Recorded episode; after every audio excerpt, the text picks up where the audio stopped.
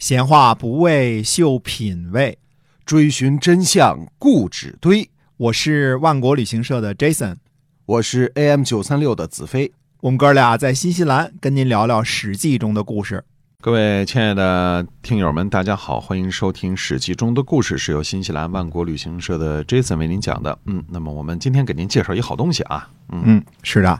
那我们疫情以来呢，从二零二零年一月份开始啊，国际旅游呢几乎是做不成了，所以我们就开发了一个 H 五页面啊，类似的小程序啊，嗯对带货也是要生存，对吧？对对，那么春节之前呢，那段时间呢，我们把这个樱桃，嗯、很多卖到中国去了啊，卖的不错，也感谢大家的支持啊。 对，就是把我们这个新西兰本地比较优质的这个产品介绍给哎新西兰就是反正海鲜、嗯，嗯水果、它干净牛，羊肉，然啊后这个品质特别好，是吧而且反季节，对吧？对了哎就是樱桃这种东西啊，在新西兰一月份它成熟，对没吧？错啊，啊这是国内正好是寒冬腊月的时候，要能吃到新西兰新鲜的樱桃，这感觉太棒了哈啊，。对，所以你就在微信当中呢搜索“万国到家”，嗯呃，关注一下我们的公众号，或者是直接就联系客服，让客服告诉您怎么注册、怎么添加，然后您就可以直接去购买我们的樱桃啊、海鲜这些产品了，对，都是可以支付人民币，微信支付就可以啊。特别然方便、后啊。呢，我们用的是顺丰到家顺，丰保证产品呢会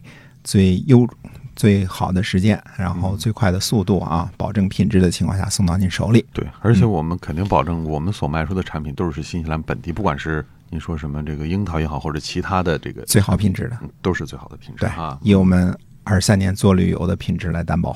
没错啊，新西兰万国旅行社呢，大家一搜，在携程上你就你就知道我们品质这个我们的信誉是非常好的。对的，嗯哎，万国到家四个中文字在微信当中，平常对话框呢你就搜索就就行行了了。，万国到家哈。对的嗯，好，那我们接着讲《史记》中的故事嗯啊。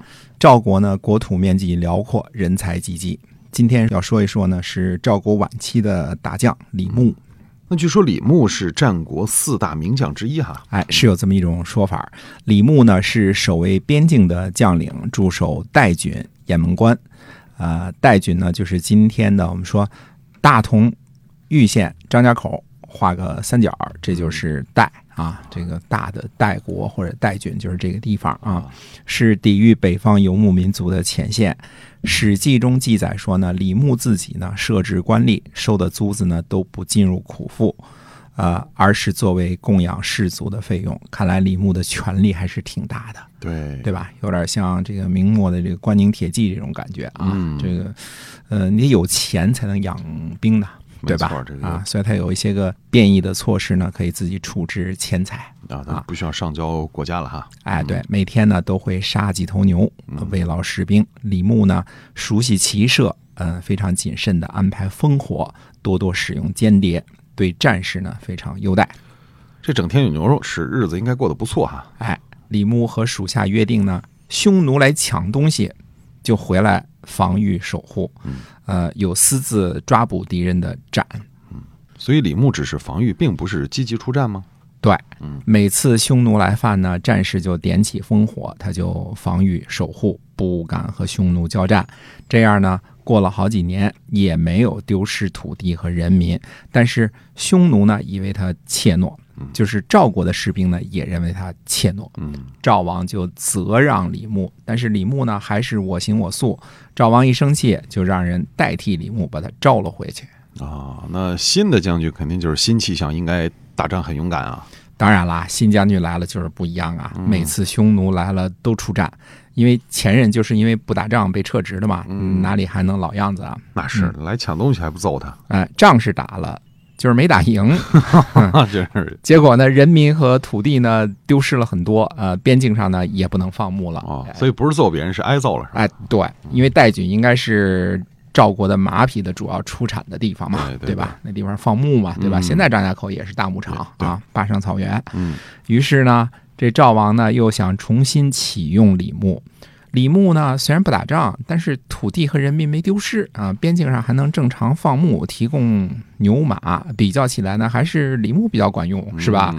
那么，可是李牧呢杜门不出，说得病了，得养病。嗯？嗯，赵王呢就强迫他说不许得病，赶紧办差， 不让啊上班儿小兵啊，上班儿嗯。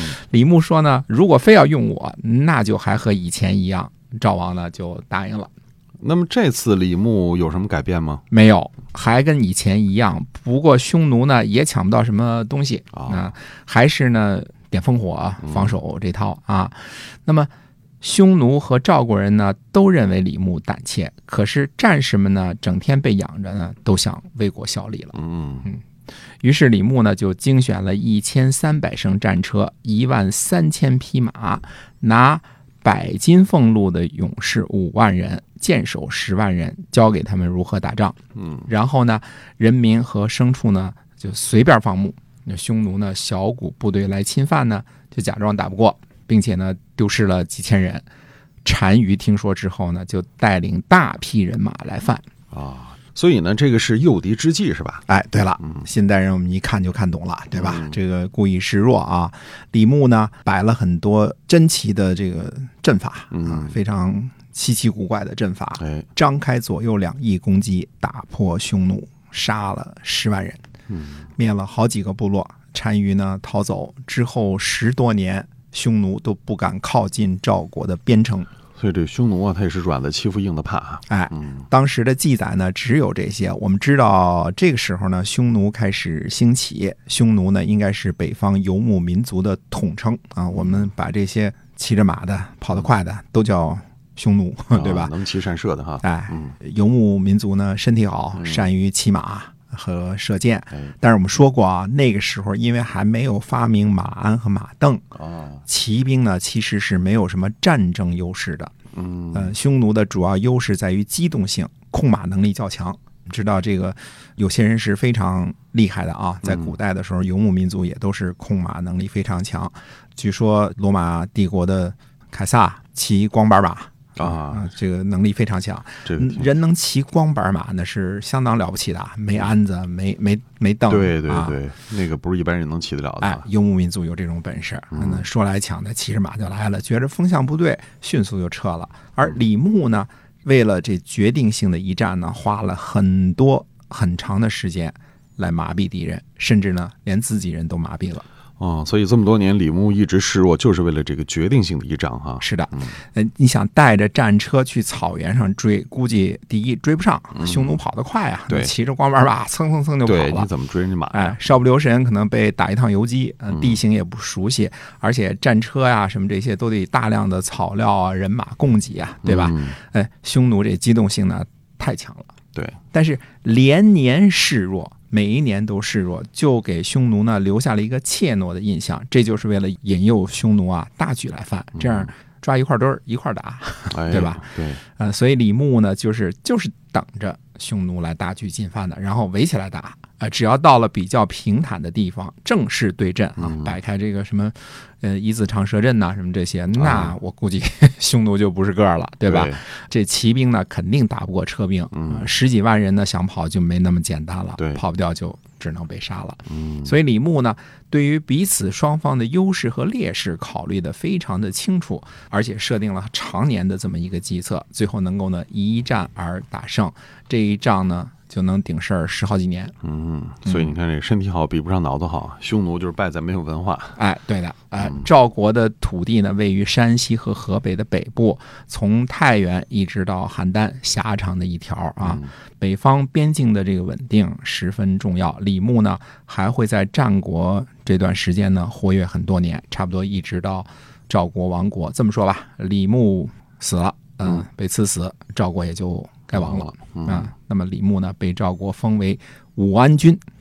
以前苏秦就是被封的武安君吧？哎，对的，嗯还有秦国的白起啊、封号也是武安君啊、嗯另外，战国晚期的名将项燕，嗯。项羽的祖先啊对，也是被封为武安君。不过这四位武安君好像结局都不太好 哈。哎，是的，四位武安君都不得善终啊、嗯看来。呃武力和安全是不能放在一起的。还真是哈。呃，赵国呢大败匈奴这个故事呢，估计啊发生在公元前二百六十五年左右。嗯，哎，那我们今天的故事先跟大家讲到这儿。是的，嗯请您记得关注我们的万国道家啊，我们有新鲜的好东西，让您来和您一起分享。我们是由新西兰万国旅行社的 Jason 为您讲的，我们在下期节目再会。再会。